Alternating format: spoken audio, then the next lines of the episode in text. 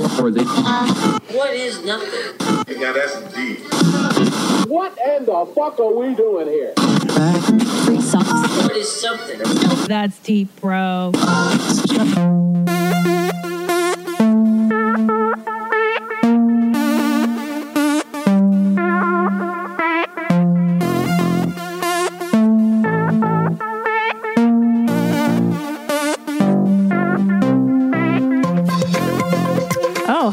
Welcome to That's Deep Bro. I'm your host. I'm Christina P. Uh, why is this microphone so hot? My husband's deaf. I think I'm using his mic, and he keeps it so loud because he's a total dad boner, and dads can't hear much. he's not. He's the best. Come on, guys. Tom Segura is the best, isn't he? How much do you love that guy? Especially, he's got those uh, sexy new dad glasses. I don't know if you've checked out his Instagram lately, but that, talking about talking about some sexy dad glasses. Listen, first of all, um, come see me do stand up. I'm going to be doing a bunch of one nighters starting September 27th in Seattle. Tacoma Comedy Club, uh, September 27th. Tacoma Comedy Club. I'm so excited to do that one. I hear it's rad. And then September 28th in Portland, uh, Oregon, Helium Comedy Club, another winner. I love I love uh, Seattle and Portland. I, I those are two places I could actually live. I think besides LA, maybe I don't know. Too rainy, right? But oh god, I'm gonna vomit. I just um, ate a lot of chicken and hummus. Okay, what else? October 4th, Dallas Tejas, um, Hyenas Comedy Club, uh, and then rolling into Houston next night, October 5th, at the Secret Group. Shh, it's a secret. October 23rd, Indianapolis, Indiana, Morty's Comedy Club, Morty's. And then October 24th, Cincinnati, Ohio, at Go Bananas. Cincinnati, historically known for uh, the Cincinnati fart. It's primarily what that city's known for. Um, so come check me out December 9th and 10th, Washington, D.C., the D.C. Improv. You can get all these tickets at thousandranch.com. That's T H O U S A N D ranch.com. Thank you. Also, are you um, shopping on Amazon? I really, I really hope you are because I do things like I subscribe and I save because I don't like to spend time shopping um, for toilet paper. Why not just have that stuff sent to your house, bros? That way you can spend your time doing um, wonderful things like playing with your kid or pet- petting your dog or uh, watching Stranger Things. right? How good of a show is that? I mean, I haven't binge watched shit in months, and that's the one show I was like immediately on board for. I mean, the kid with no teeth. Come on, that's like the cutest thing ever. What a what a bizarre thing to write into a show. Like, well, there's this kid and he has no teeth. You're like, wait, what? Why was that part of his character? And I know he has teeth in real life because I saw him on some internet thing with his teeth. Okay, that was a deliberate choice on the on the creative end to hey, let's have a kid with no teeth who's like super smart. I maybe someone grew up with a kid that had no teeth as a friend. And they're like, we got to write that in. Uh, besides that point, use my Amazon banner, please. Was that the point of that shit? Go to that'sdeepbropodcast.com, click on the banner at the bottom of every blog post, and do your shopping as you normally would. It just kicks back some change to the show. It helps us out, helps me keep uh, kibble in my dog's bowls and this equipment high and tight as fuck. I don't know if you hear the microphone I'm using, but uh, that's called money that I paid for it with, and it makes everything so much better. And one day I will have video component to the show, and you can see what a lunatic I look like talking into a microphone alone in a room with two dogs and a baby, either asleep or screaming outside the door. So there you go. That's going to come next. All right. Do you hear my kid screaming in the next room? what a professional show I have. All right, let's get into it. I absolutely, I absolutely love Jon Spencer Blues Explosion. You know, they came out like I guess in the 90s they were big and I've seen them live and I just love this band and I don't know why they didn't get bigger than they are. They're just so fucking bitchin' And I, I guess because some frat boys didn't, you know, pick up on them and make them super, super popular. But I don't know. I feel I'm feeling kind of John Spencery. So let's let that motherfucker take it away. Oh, oh, if I can get this to play. I'm so fucking lame sometimes. Come on, mom. Figure it out. Here we go.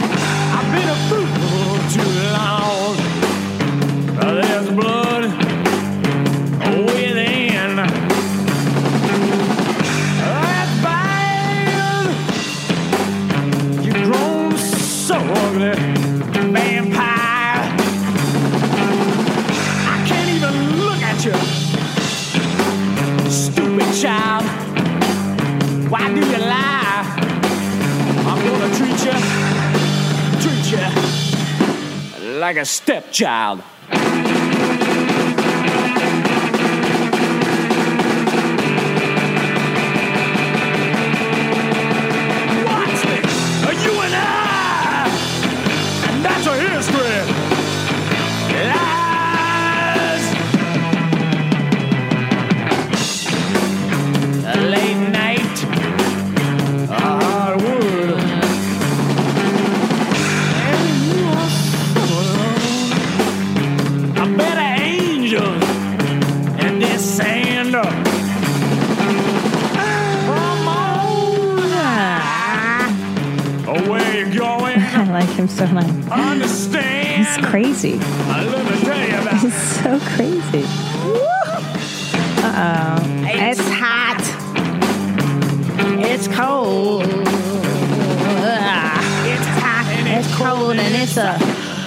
the same time. What? That's so crazy. Anyway, there you go, Jon Spencer. This is what I I love him. I, I feel like my my feathers get get a little ruffly when I listen to Spencer. Like that fucking guy. Anyway, he's a lunatic. What the fuck is he talking about half the time? He does have. I like one song where he, he's a Jehovah Witness come knocking on my door on a Saturday. Who fucking sings like that? Okay. So, uh, interesting, bros. You know, oh man, have you watched that documentary on Netflix? Stranger Things, obviously, fan fucking amazing, tastic show. Let's talk about that for a second. It's kind of a hybrid of all the cool 80s stuff I grew up on. You know, it's got the poltergeist, it's got the Stand By Me element, it's got the um, Close Encounters. Uh, it's got everything. It's like a it's like a, a retro hybrid of all rad, and it's funny because I'd I'd heard somewhere that they had pitched the, the whatever brothers who made this show had pitched it to like eleven networks, and they all passed. And Netflix, of course, took a chance on it because they're awesome. Um, and every network, you know, they don't they don't get it. They're like, "What? It's a show about kids, but it's not for kids." They couldn't wrap their brain. I love that stuff, and I love hearing that it went somewhere else and became amazingly huge. See, which just goes to show, bros, is that there's a place for you. There's a place for everyone.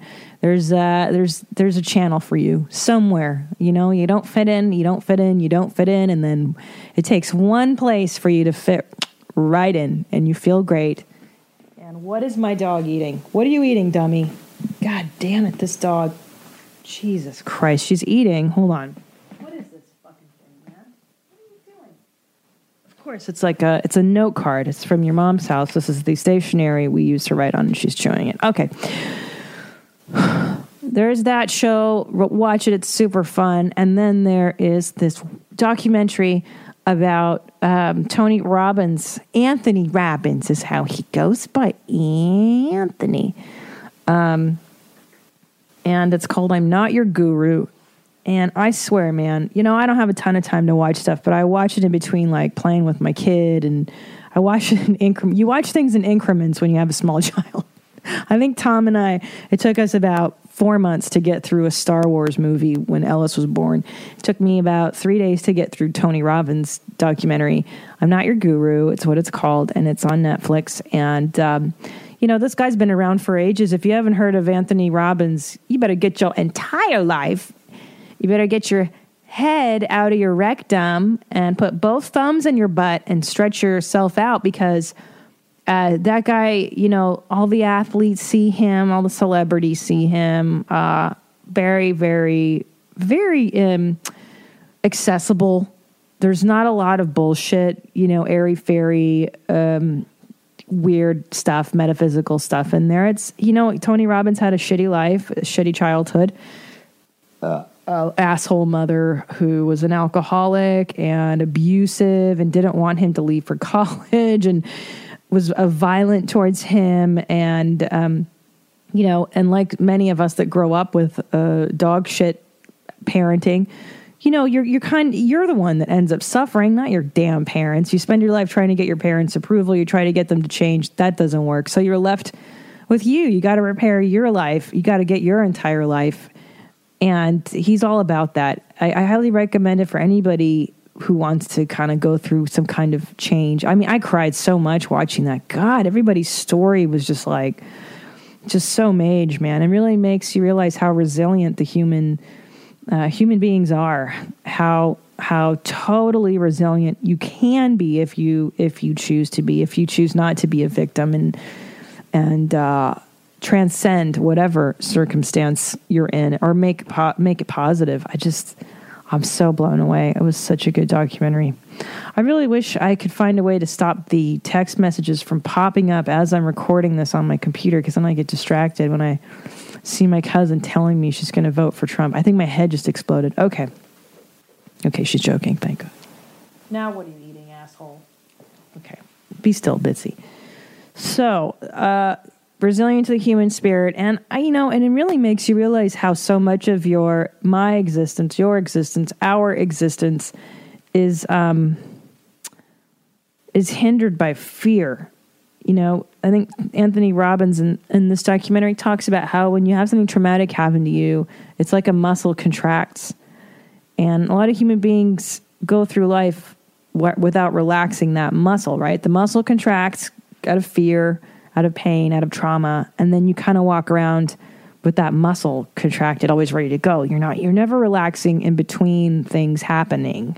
You never kind of realize, oh, that was in the past. I don't have to have this muscle contracted. You just walk around in a in a in a, a fight or flight state. And I totally relate to that. Hello. I mean, I think those of us that have grown up with a lot of bullshit, you have a hard time relaxing into everyday life I think a lot of us, as I know from you guys writing in, uh, you know, a lot of anxiety, a lot of depression, and I, man, you know, it's a con, it's a conscious fucking effort for me to manually override the craziness that sometimes happens in my brain, and that, but that's it. That's the battle. Is are you gonna are you gonna let the default mode take over? Are you gonna do what's comfortable for you?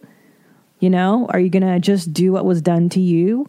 Are you going to fucking be a weak, oh, oh shh, hey, are you going to be a weak person and you're going to damage your kids the way you were damaged because you, you don't know any better and you don't get the help to know better? Are you going to be a fucking hero? Are you going to be brave? Are you going to confront the demons? Are you going to do something about it? And are you going to try to do better every day? You're going to stop being a pussy and and uh, and do better. And that's the whole point, I think, of not the whole point, but one of the points of that documentary and about just being a human. You know, it's it's so much easier to go, well, I you know, I had a bad childhood. Can't can't do it. Can't uh can't transcend this. I'm, I'm too fucked up. I've heard that before from my friends. I'm too fucked up. I'm just damaged goods. I'm too I am too damaged to be in a relationship. I'm too fucked up uh, to go to college. I can't. I can't get into college. I'm too dumb. I'm too this. I'm too broke. You know, there's just nothing but excuses, and and they're valid. Sometimes they're very valid. Your reasons for not doing stuff, but you gotta fucking do it. You gotta do it, and you gotta face the demons along the way. That's the thing. There's always going to be trouble with trying to better yourself. There's always fear and anxiety, at least for me, you know, and it, it's, uh, it's little stuff. I don't get scared about uh, the big stuff, you know, like death doesn't fuck with me or uh, cancer, shit like that. I, I, you know, what fucks with me? Like, I think little stuff like, oh my God, I, I'm to take Ellis to this mommy and me class today, which I did, by the way, for the first time on my therapist recommendation. She told me to go to mommy and me class to see how other moms behave with their children because because I had such a shitty mom, I don't know, like I felt like I didn't know what to do with a baby. I was like, what do we what do people do with infants? They don't talk, they don't sit up. Like, what do you fucking do with a kid? I actually know what to do with a kid. I don't know what to do with a baby, like a a non-talking entity and and for the longest time I just I was just so lost. I think I am still lost. I think I I fake it till I make it every day. Um because I I don't have a model. I don't have a mom to call and be like, "Hey, how do you do blah blah?" Or, you know. So I struggle. I struggle with a lot of anxiety around uh, just just being a mom every day. I'm so afraid. That, you know, am I doing this right? Is this going to fuck him up? And I, anyways, I went to my first mommy and me class, and um, you know, I I don't usually sign up for things like this. I, I don't like group anythings. I don't. Uh, I don't like group exercise. I don't like group uh, activities, concerts. Oh, I'm going to blow my brains out going to like music festivals. Um, you couldn't pay me enough to go to a Coachella. God, there's not enough money in the world to, to drag me to one of those nightmares.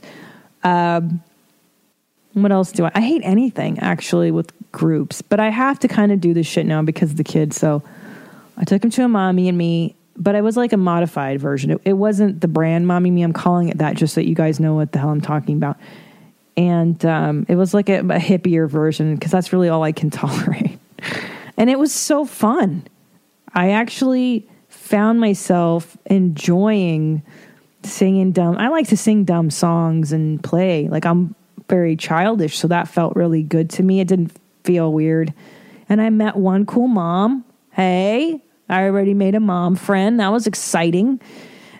Um, it's uh, it's it's interesting. I'm just I'm navigating the mommy world because it seems like there's just so much pressure to be perfect at this crap. You know, I gotta make my organic uh, vegan baby food at home. I gotta homeschool. I gotta you know put them in environmentally conscious fucking diapers and not that I do any of this. I do none of this. None of guess what? My kid's going to have sugar from time to time. Probably going to eat a lot of hot dogs in his childhood and macaroni and cheese. And I'm probably not going to put a whole lot of limitations on candy and, and stuff because those teeth are going to fall out anyway. That, those first, you know, it's the first set of teeth. Who cares? Um, I don't know. It's just uh, so much pressure to be perfect. I should start a mom podcast. I think once I'm a little more experience as a mom, I can speak on it better because I, I, just think there's just nothing out there for normal women, women who don't, uh, who are learning how to be mothers. it's so funny because it is a skill. It's not like you just are. Some people are, maybe, maybe. Uh, I think the assumption is because of my biology that I'm just supposed to be able to know how to do this shit, and I don't. I really don't. I just kind of, I ask a lot of questions and I read a lot of horrible mommy blogs, and then I piece it all together and I read books, lots of books. I ask my shrink stuff, is this normal? What did I, you know, what should I do? But uh, I just, I kind of wish there was something that's not like, I don't know. I feel like the movies are like, we're party moms. Like, I'm not a party mom, and I'm not the mom that kind of sits home and, um, you know, documents every minute of her kid's life. Like, I don't have um, you know photo books and craft books out and i don't you know i don't uh i don't do everything i'm supposed to. I didn't do prenatal yoga or i didn't breastfeed until he was five. You know what i'm saying? Uh, what the fuck am i saying? Okay let's move on. So here we go. Uh, so interesting. I mentioned emotional vampires a couple episodes back and that seemed to really resonate with you guys. So i thought i would delve into the world of emotional vampire vampirism. Of course, we're going to do with some email. So let's start it off with Dan Pena. Where are you, buddy? He's, he's getting ready to talk. Hold on. Oh, where is Dan Pena? You want to know why you're all fucked up? There he is. Thank you, Dan. Uh, yeah, let's start with emails. Here we go. This one's so funny. This one just came in, and uh, this one I laughed at because man, have I been there. Okay, hey, mommy Tina. Uh, let's say, uh, as a quote, professional young lady. Oh, I like that. A lot of the things you've said hit home, uh, especially about having a baby and getting wifed up. Okay, all right. Well, thank you. More on that some other time, since the reason I am writing to you is that I had a total aha moment when you mentioned emotional vampires recently. When I think we need the right music uh, when discussing emotional vampires. Okay, here it is. There we go. You got to have this in the background when you talk about emotional vampires. They're everywhere, guys. Okay, she writes There is a girl I work with who I was always friendly with, as I am with most people, but she ended up really latching on to me. Oh. Go. There she is. There's your coworker. Though she got on my nerves sometimes, I kept it casual and didn't get caught up in her life and drama. Eventually, I felt she was really leeching my light since I started venting about her at home to my boyfriend. Uh oh. And I figured enough is enough. I stopped talking to her over something trivial at work. Okay, granted, not the best way to handle it, and I was feeling pretty good about myself. Well, she recently had some really big personal shit go down and reached out to me again. They always do, these uh, emotional vampires. They always have some. Uh, oh, hold on, this GD video I I, I. That's the that's the the calling card of the emotional vampire is they have to have major drama go down all the time. There we go. We have to get the right sound effect. or, why aren't you answering your phone? I need to talk to you. I, but this guy, this guy I've been seeing for two days hasn't returned my text in 24 hours. I'm freaking out. Such a major drama. Why aren't you answering your phone? Can I come over? I know it's two in the morning, but I need to talk. I need to talk. I need my feelings heard. There's your vampire. Okay. God, they're the fucking worst. Okay, recently she had some big personal shit go down and reach out to me, and I ended up getting sucked into her vortex of misery again. exactly. Part of me wants to scream at her and tell her half of these problems are a result of your own choices. Being negative about everything and not being her own light. And I know she's very sensitive, and I get caught up in feeling guilty. I feel like I'm relatively stable with good relationships and a strong family unit, and I know she doesn't have that. Uh, and it's likely she's latching on to me, but every time I let myself get roped into her stories and problems, it starts to make me more irritated. I think she is a grade A emotional vampire, and I would love to know what you think. I am not a mean person by nature, so I would love to let her down easy. But she told me that she almost cried every day when I stopped talking to her. Oh boy. Don't you fucking hate that shit? That is number one run. When someone's like, I'm suicidal, or I cried every day when you stopped talking to me, it means they're so crazy. And that is a manipulation tactic, by the way. If anyone breaks up with you and then they go, Oh, I fucking almost killed myself, be like, Well, you should have. because that ain't gonna work with me. You know what I'm saying? Ugh. Anyway, she writes, I've told her she needs therapy and she agrees. So maybe that will resolve itself. But I'm also leaving this job in two days. Oh, pfft, and will likely never see her again. So does any of this really matter? Sorry for the super long email. Um, okay, yeah, it does matter. It, it matters. Um, okay. It, it, listen, you're leaving the job. That's a wonderful excuse to uh, lose contact with her organically. And I do recommend that. I mean, look, there's only so much shit you can do with these people. Uh, and you're not like related, and, and she'll move on to someone else. That's the beauty of the vampire is that they they do move on to other prey. And let's not forget the lore of a vampire, by the way. It's interesting because the vampire has to be asked to come into your home, right? Uh, they can't just come in. You must invite them in. Now, similar to the emotional vampire, that's the same as the physical vampire, the mythological, whatever, uh, not mythological, you know what I mean, the, the fictitious vampire. Uh, because it's got, it's a wonderful metaphor. You have to let the vampire in.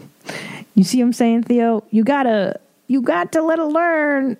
You gotta learn to let a man say no to the bath. You gotta let him say no. You have to fortify yourself, much like the reason people get uh, bullied or shit on. The vampires in your life are attracted to you. They're attracted to your kindness a lot of the times. A lot, I've had many vampires in my life. They're attracted to your openness.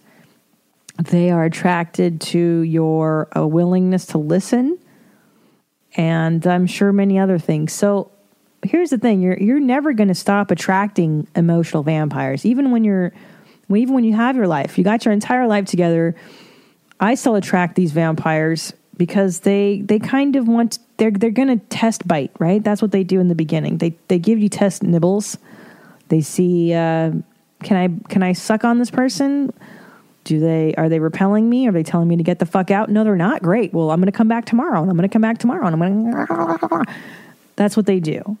Uh, so if you let a vampire know early, early, early that very politely, no, you may not feed on me, and you do that by subtlety. Now, I learned this in my 20s. This is a wonderful way to deflect any unwanted male attention, and and it's kind of a good metaphor for the emotional vampire.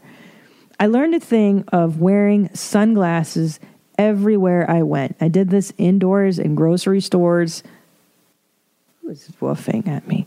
I, I wore sunglasses, black, dark sunglasses everywhere in my 20s because I was getting hit on obviously much more than I do now, thank God.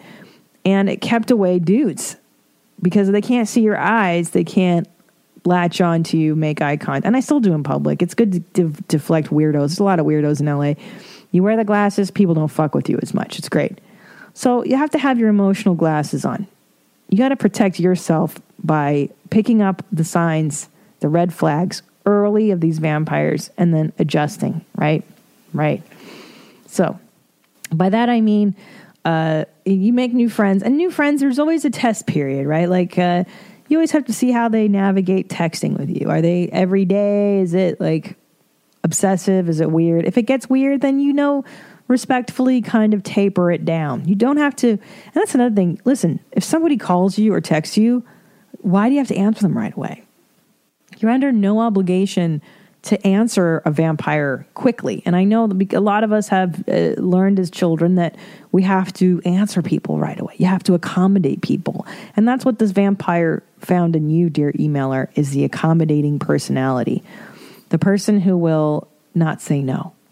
You are used to being nice, maybe too too accommodating, and then they walk all over you. So you have to find a way to deflect their nonsense early because they're always going to come, even when do when you have your shit together. But I, I see the vampire now quickly, and I nip that shit in the bud. Cut the conversations short. Yes, yes, friendly, friendly, but keep them at a distance, and never give a vampire your home phone number, your phone number. Dear God, and don't let them know where you live you know, you got to give people there's there's a, there should be like a uh, 60 or 90 day trial period with friends, okay? They don't come to your fucking house. You don't maybe just give people your email. But there there has to be a 90 day trial period. Like Sofa Mattress Company 75 days, even less. where you can test test drive people. And then you decide if you want them in your world or not. Okay, so I found this great article on vampires. Who's the emotional vampire in your life on Psychology Today? Okay, this person is a. Uh, okay, signs that you've encountered an emotional vampire. Are you ready? Okay, here's how you know. This is the best. Your eyelids are heavy. You're ready for a nap.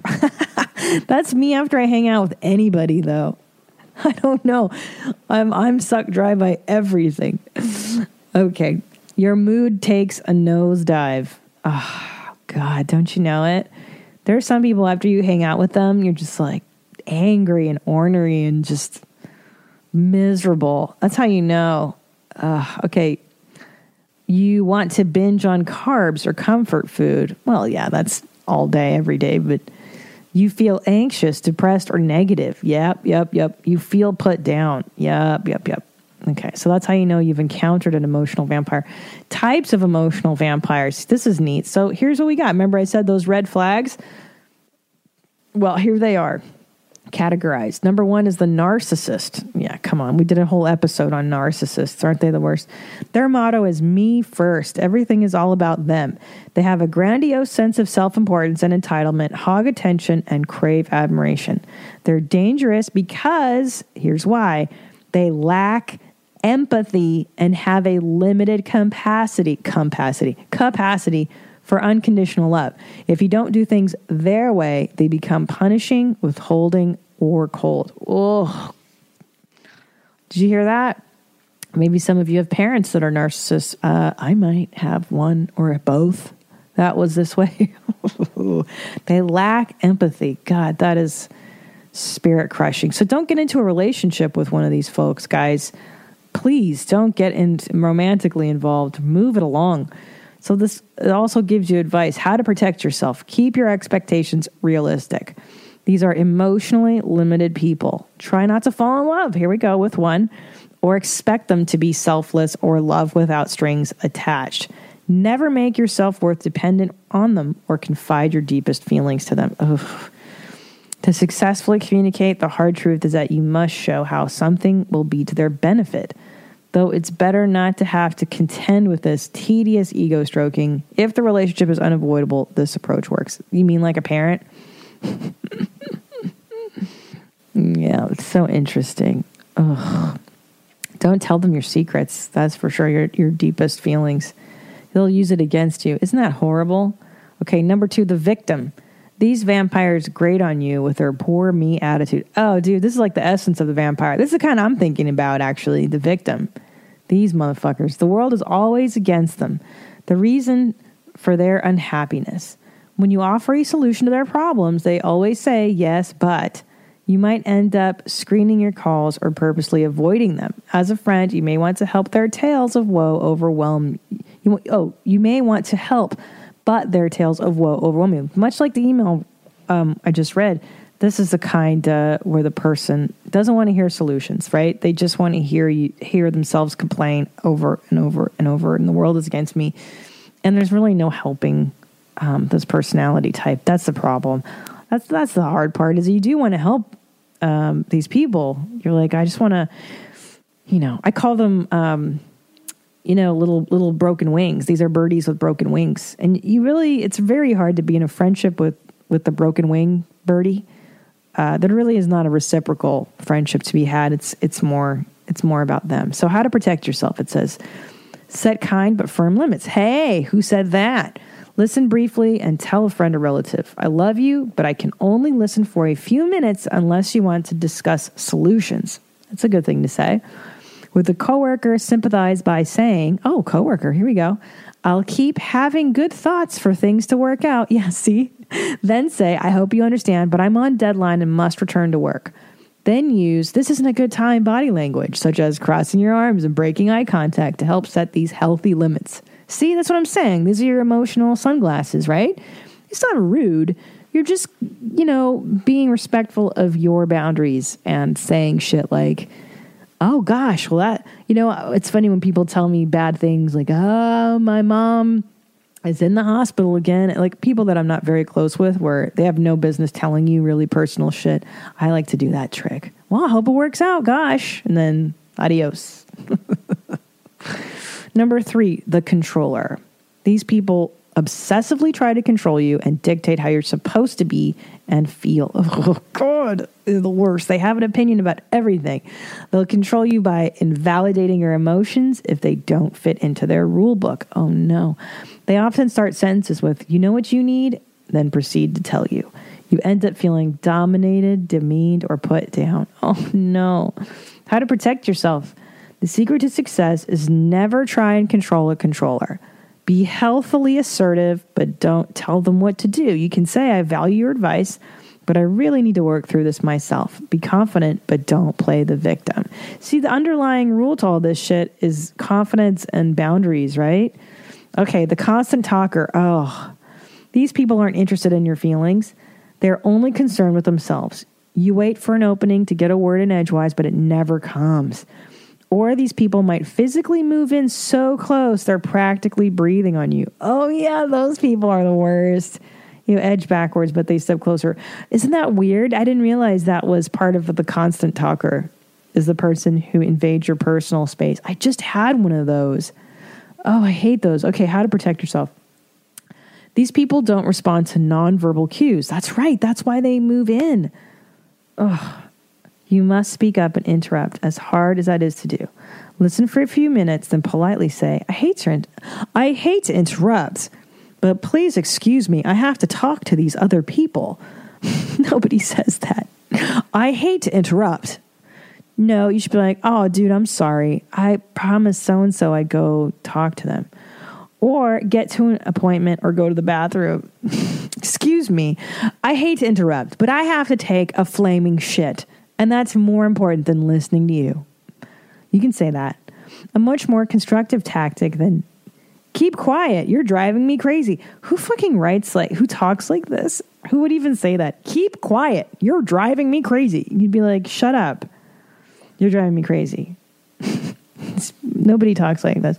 Okay, if this is a family member, politely say, I'd love if you allowed me some time to talk so I can add to the conversation. Nobody talks like that. I'd love if you allowed me some time to talk, to talk to, so I can add to the conversation. I guess you could talk like that. Instead of shut up, dummy. what if I just said, I'm just going to say that to my family member, my friend. God, shut the fuck up already. Are you done? you fucking done yapping, dummy? You're supposed to say this neutrally. That's what that's what the um, article says, so it can be heard better. The point is, don't be don't be mean, just firm. Okay, the drama queen. These people have a flair for exaggerating small incidents into off the chart dramas. Oh yeah, yeah, like people who are like, I had the flu and almost died, and then uh, you know the car, my car got towed. Oh, yeah, it's it's always like that. The drama queen doesn't get mileage out of equanin, equanimity. Stay calm. Take a few deep breaths. This will help you not get caught up in the histrionics. Set kind but firm limits. Say, for example, you must be here on time to keep your job. Oh, this is because she was making up excuses for being late. Okay. Anyways, uh, basically, be calm, assertive, calm, assertive energy, much like Cesar Millan, to get rid of your vampire problems. Calm, assertive energies for the vampires. There you go. So, and some of you, if you have these traits, anything I've listed, that any of that sounds familiar to you as a behavior, uh, you may want to get some help and and you know not be that way to other people because it fucking sucks. Okay. What else? I okay. Anyway, I, I got this uh, email too from a, a gentleman, a young gentleman. What up, main mommy water champ? Thank you. Finally being acknowledged for the proper titles that I am. I'm a main mommy and I'm a water champ. Okay, I'm a 40 year old guy married to my wife for six years. We have two be- beautiful young children standard run of the mill poly bi non binary relationship. Good for you. Hey, what's your pronoun? I just thought I'd ask. I can't tell if you're a man or a woman, so I'm going to ask and be rude as shit to you. Hey, what's your pronoun? Here's my dilemma. If I bring up something I disagree with or don't like that my wife does, she goes off the deep end and takes the criticism too personal. It could be something as little as god awful, low and loose denim skirt she wears, or a bigger issue like how she'll yell at one of the kids for something very small they did wrong, like whining or spilled milk. I'm no psychologist, but I see a lot of traits of a person with depression. Do you know ways to bring this up that wouldn't be as likely to set her off? If I can't confront her on some of her fashion choices, how the hell do I tell her I think she's depressed or should go to therapy? Thanks for your time, main mommy. Are you really telling her not to wear a denim skirt? That's terrible. Actually, I'm terrible. Have I told Tom not to wear stuff? No, I just make fun of him. You know, it's interesting. Uh, not to the depression thing. That we'll talk about that in a moment. But I find that uh, humor goes a long way with spouses, relationships, um, non-binary, poly relationships, dog relationships. Um, I find that people react really nicely if you just poke a little fun. I don't know if your wife has a good sense of humor, but uh, you can get rid of that denim skirt by just kind of shitting on her mildly and jokingly. I mean, I have to see the skirt to really come up with a way of doing it, but well, let's put it this way. One time, Tom had a wingman shirt that it said wingman on it, the word wingman. It was from like 2004 or something, maybe earlier. Uh, and like, I don't really, I don't care, but I was just making fun of him because it had like permanent armpit stains. You know, when you have um, like I can't even buy white T-shirts because they turn the armpits turn yellow within two weeks of me wearing them, and uh, so they they had like permanent sweat rings under them, and I was like, "Cool shirt, Tom. Did they come with the sweat rings? Like, if you kind of if you can tease her a little, the teasing will bring attention to it and just you can say something like, "Well, that you're so beautiful. That skirt doesn't do you justice." And that way it's like she's so pretty, but that thing isn't pretty on her, maybe. You could do it that way. Um, I mean, now with my husband, he and I like for so many years he would never tell me when he didn't like something on me until about 2 years ago I bought this jacket from H&M that I was really stoked on. It was like super mom jacket. It has so many pockets and functionality, and it was uh, like uh, I don't know, like a polyestery satiny material, and it looked like a very loose raincoat thing, and and I was so happy about it. And I wore it in front of Tom. He was like, "Oh my god, I hate that jacket. So I hate that." And he never ever said anything. And like, you know, we were together by then eight years. He never said anything like. And I was so, I was so thankful that he told me that because the truth is, I was actually, and I mean that, I wasn't offended. I was not upset with him because he'd never say anything like that unless he really meant it. My husband is so sweet about like women and offending women because he grew up with two sisters and a mother. And I think that he's very cognizant of how sensitive we can be to things like that. But I was so appreciative of him having the courage to do that because I know how hard that was for him that I immediately took it off and I was like, oh, yeah, okay, well, then sure. You know, because it's important to look good for your spouse. I, I believe that you, in in a way, dress for your spouse, right? I mean, yes, there's a part of you expressing yourself and making sure you like what you're wearing, obviously. But guess who has to look at you the most? that person you married. And so, if they don't like it and they don't like your steez, that's terrible because they have to have sex with you, and you want them listen, if you're a woman and your husband is wearing some whack shit, the best way to get him to change is to tell him that it doesn't make you want to have sex with him. I swear to God, if you say, oh my God, that just, you make my pussy dry. If you say that, like that shirt makes my pussy dry, I guarantee you that shirt will be burned and in the dumpster within seconds.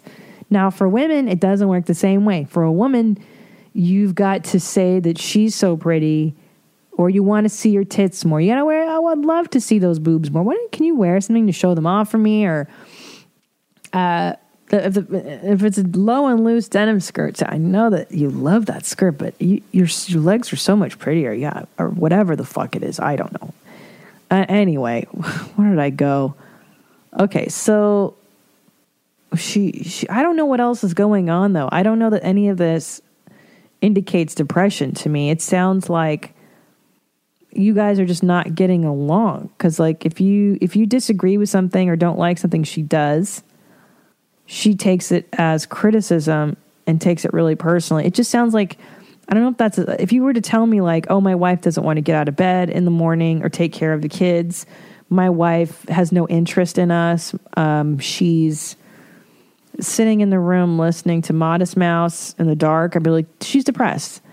It just sounds like to me that there's something else happening, which is you, you guys need to have sex. I think. some tells me, uh, some tells me you guys are backed up, both of you. I don't know. I'm, that's the feeling I get because usually when when you guys can't communicate, when there's a breakdown, I, I think that has to do with the the relationship kind of n- not working the way it should. It should be the wheels should be greased, and and the way to grease those wheels is to fuck. You got to fuck always.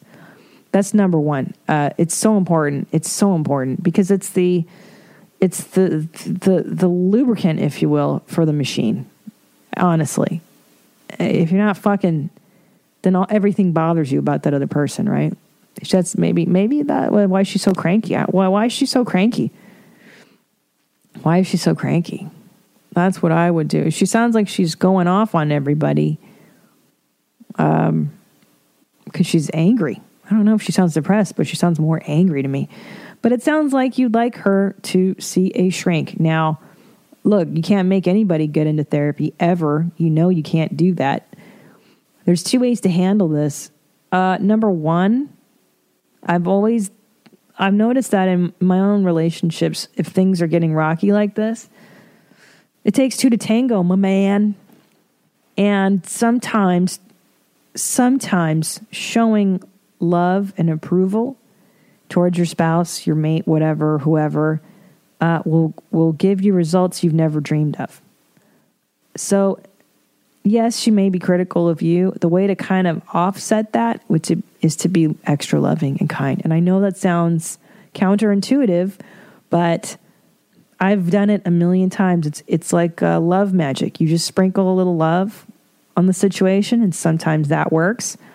Treat her the way you wish you would be treated, and maybe she will respond better. You know, because women, uh, listen, when we get like this, I have to say, sometimes it's resentment, especially with the kids and stuff. What's going on? Why does she resent you so much? She fucking hate you right now? Maybe. I mean, have you asked her? Like, are you upset about what? What are you upset about? What's the deal? Oh, but you can't because she gets so so cranky. So here's how you do it. Here's how you bring it up. As with anybody, if you think it is depression, by the way, you can't just come at somebody who's pissed off and cranky. By what's the worst thing to say to somebody who's angry? Calm down, right? Isn't that the worst thing? Because why? You're not honoring their feelings. You're not, excuse me, being respectful of their state, and it angers them more. Same with depressed people. The worst thing you can do is be like, Why are you so depressed?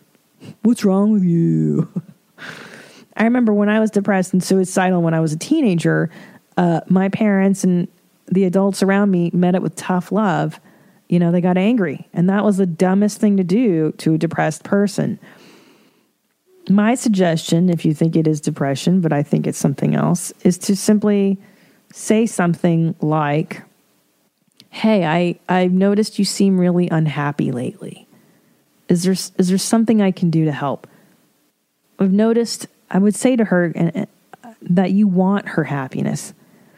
I, you know, I, I just, I want you to be happy. That's all I want. And it, it just seems like, it seems like you're, are you unhappy? I would ask her that and let her tell you, yeah, yeah, I'm fucking, I do this, I do that, or I'm depressed and this and that. And, you know, if you present something to be in someone's interest, like I think uh, you know, I'd I'd love for you to be happy and and have you ever considered I don't know talking to somebody?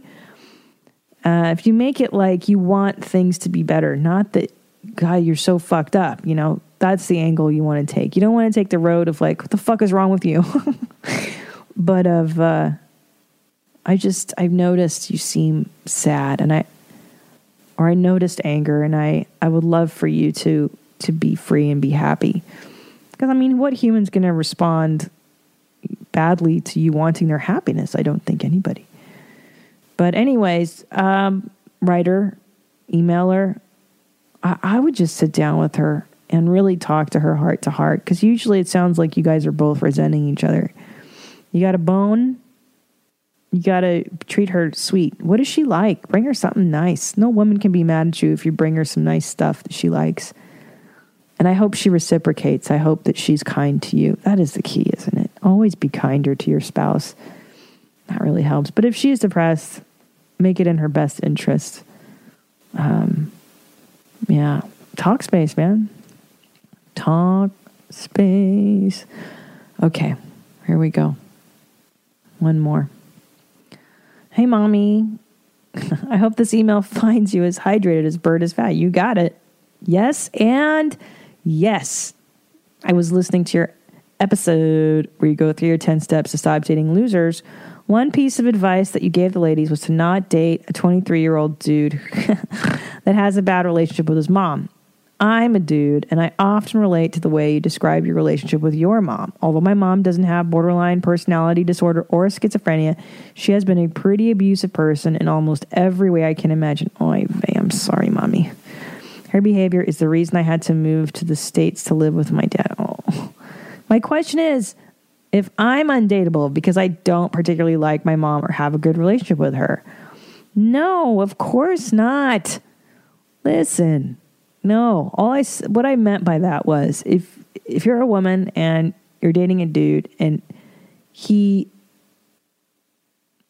is always like fuck I hate her stupid bitch or has a lot of rage towards her that's not addressed, chances are he's going to transfer that shit to you. It's just a flag. It's something that he needs and he's not addressing it. I think that's the key. Like if people are addressing whatever it is in their lives that's a problem, then it ceases to be a bigger problem. Now the fact that you are cognizant of this stuff, it's at I think you said you're 23, then great. No, you're ahead of the curve and I wouldn't stress about it. I'm talking about the dudes that aren't even aware of how much they hate their moms.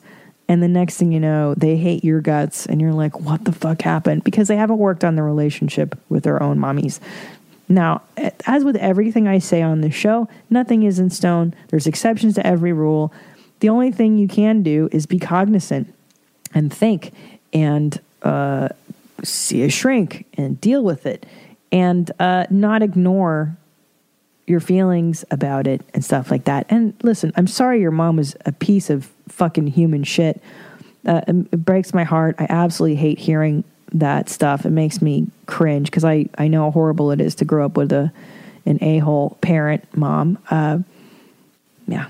So anyway, I'm glad you moved to the states to live with your dad. I think that's wonderfully fantastic. It sounds like hopefully your dad is a better situation. You're not undateable. You will just have to deal with your women issues uh, in a different way than most people. You know what I'm saying? You feel me? You know what I'm talking about? You're going to have to be really, really conscious of how you treat women in your life because unfortunately, they all become some version of mommy because that's just all you know, right? That's your first example of uh of love is the maternal bond and uh and there you go. All right, we'll, we'll do one more. Okay. Okay. Okay. So these comes from a guy. These come from a guy. About four years ago, I ended a very bad marriage. He says it was unhealthy, and I got out of it pretty much with no issue, child support, etc. However, I'm a single dad of two kids that I have full time. Ooh, I'm sorry, it's very tough. They are great, easygoing kids. Well, good, and get along with everyone. Good. I recently decided to start dating. After many failed attempts, I finally met a girl who is great. Good. She is head over heels in love with me and is very sweet, funny, and outgoing. There's just one problem. Da da da. Her kid. She has a son who is 10 years old. He's an only child whose father is an alcoholic. Great. So, for the first time I met him, I thought maybe he just needed some attention from another guy or someone he could talk to. But at this point, it's almost unbearable. The kid gets butt hurt about everything, every fucking thing. If you so much as look in his direction without a smile, it's temper tantrum time. Screaming, crying, throwing himself around. He's a big drama queen. I accidentally brushed shoulders with him in passing. And for the next hour, he proceeded to sit on the couch with an ice pack on his arm, crying about how much it hurt. When he comes to my house, unless he is taking over the TV with his Xbox that only he can play, he will cry and go apeshit over anything, screaming at my kids to stop looking at him. my kids, who are 5 and 11, want nothing to do with him. My 11 year old daughter is a saint compared to her son. Now both my kids are protesting. They do not want to be at home if he is coming over. Oh boy.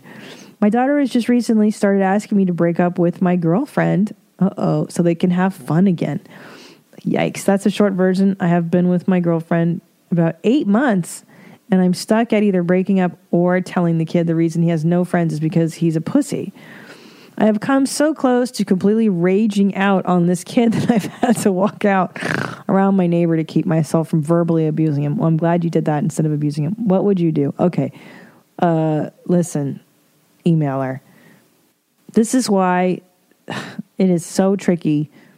You don't want to be. It's listen. It's, I'll, I'll tell you what to do. Your kids are telling you they hate the kid, right?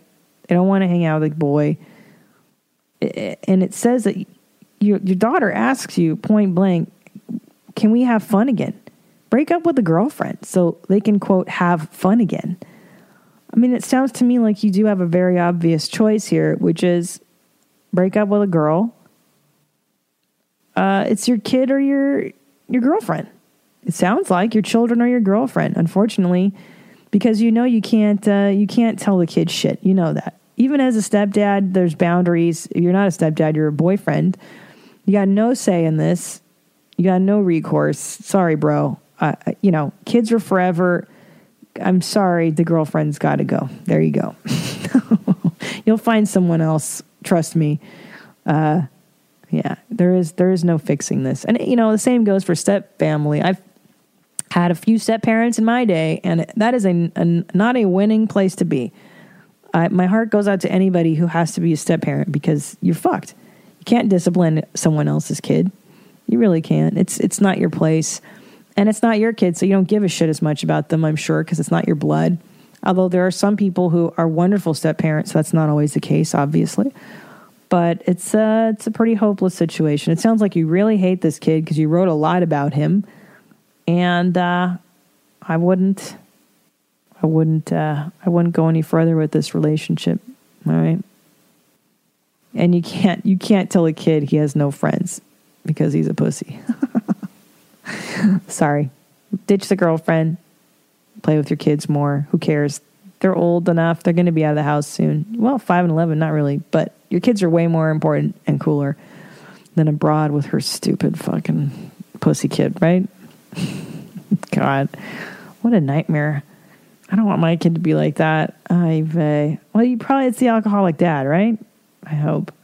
I mean, I don't hope, but I hope that's the reason. I don't want my fucking kid to be crying every two seconds for dumb shit. That's the worst.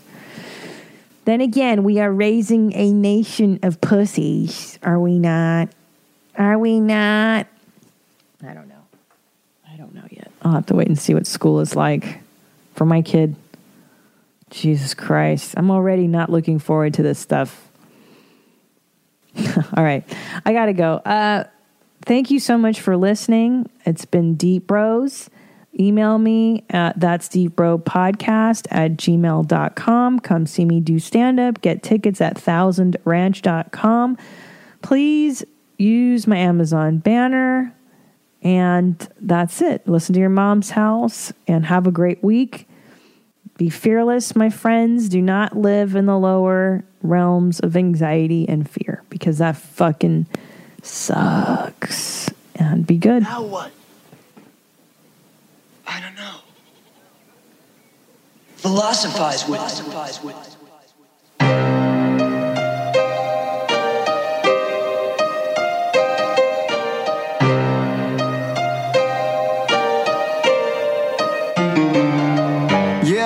It's Christina P, aka Miss Jeans. This ain't your mom's house, it's a different theme.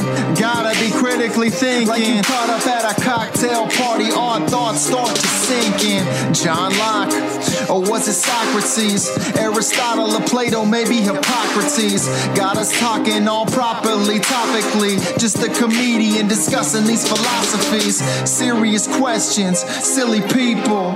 What's that? What's that? That's deep, bro.